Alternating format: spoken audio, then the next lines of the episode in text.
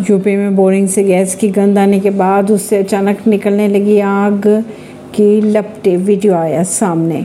UP के मिर्ज़ापुर के बहुती गाँव में साढ़े चार सौ फीट गहरी एक बोरिंग से गैस की गंध आने लगी और माचिस चलाने पर बोरिंग से आग के लपटे निकलने लगी।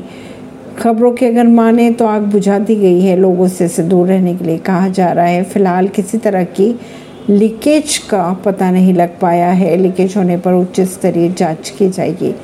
परवीन शेख नई दिल्ली से।